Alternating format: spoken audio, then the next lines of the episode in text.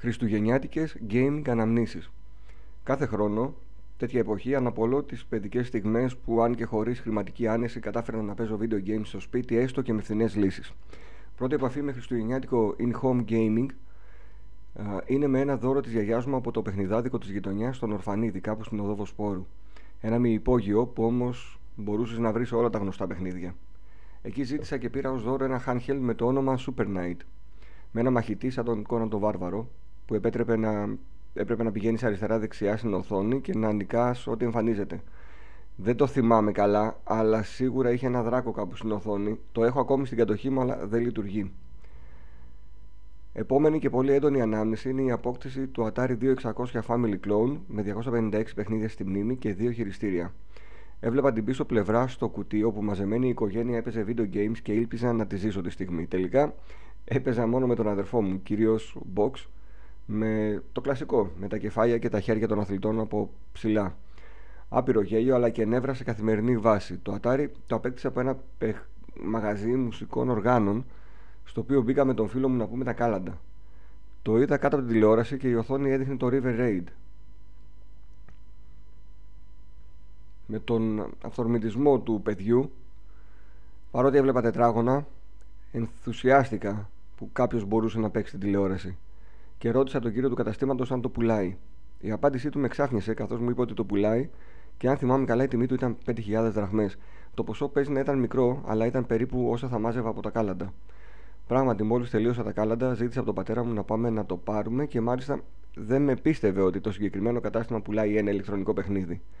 Πήγαμε με το αυτοκίνητο, ο άνθρωπος το συσκεύασε και μας το έδωσε. Πήγαμε στο σπίτι και διαπιστώσαμε ότι ξέχασε να μας δώσει το τροφοδοτικό. Άντε πάλι πίσω στο κατάστημα και η αγωνία αν θα το προλάβουμε ανοιχτό ή αν έχει κλείσει, η οποία ήταν τεράστια. Τελικά το προλάβαμε την ώρα που κατέβαζε τα στόρια και ευτυχώς μας εξυπηρέτησε. Επόμενη κίνηση ήταν η σύνδεση στην τηλεόραση. Μια Blaupunkt μεγάλη CRT με όλα τα απαραίτητα σε μετάκια, φωτογραφίες κτλ. Άπειρα παιχνίδια, πολλά από τα οποία δεν καταλάβαινα τι πρέπει να κάνω, αλλά υπήρχε ένα που με κέρδισε.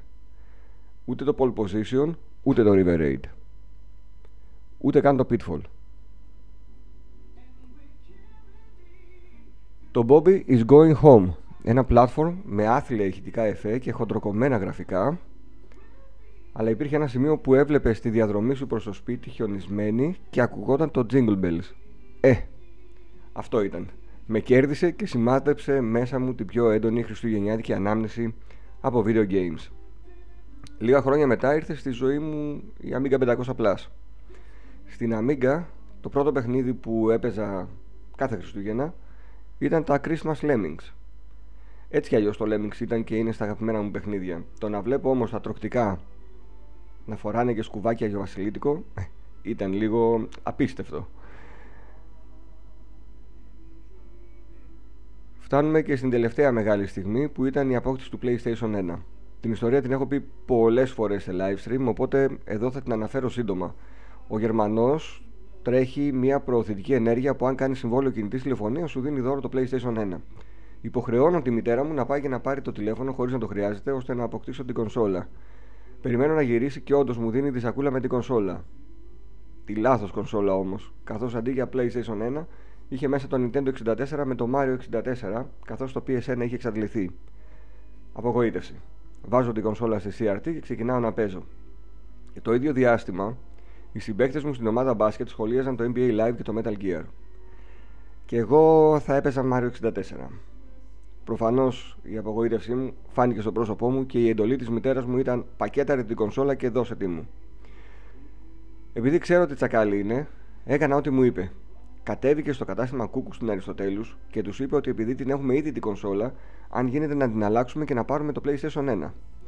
Έτσι και έγινε, καθώς μέσα στο πανικό της εορταστικής κίνησης δεν ζητήθηκε ούτε απόδειξη ούτε άλλο παραστατικό. Επιτέλους ήρθε η κονσόλα στο σπίτι και αμέσως τοποθετήθηκε πάνω στην Amiga 500.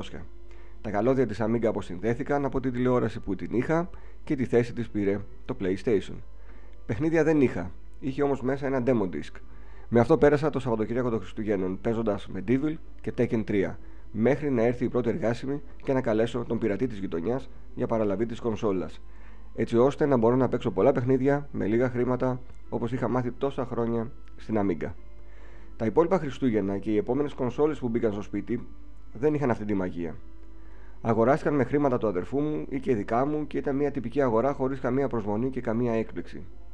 Από τότε μέχρι σήμερα δεν έχει αλλάξει κάτι. Γι' αυτό, αν είστε γονείς, δώστε αυτή τη μαγεία στα πιτσιρίκια σας και να είστε σίγουροι ότι θα το θυμούνται για πάντα. Καλές γιορτές!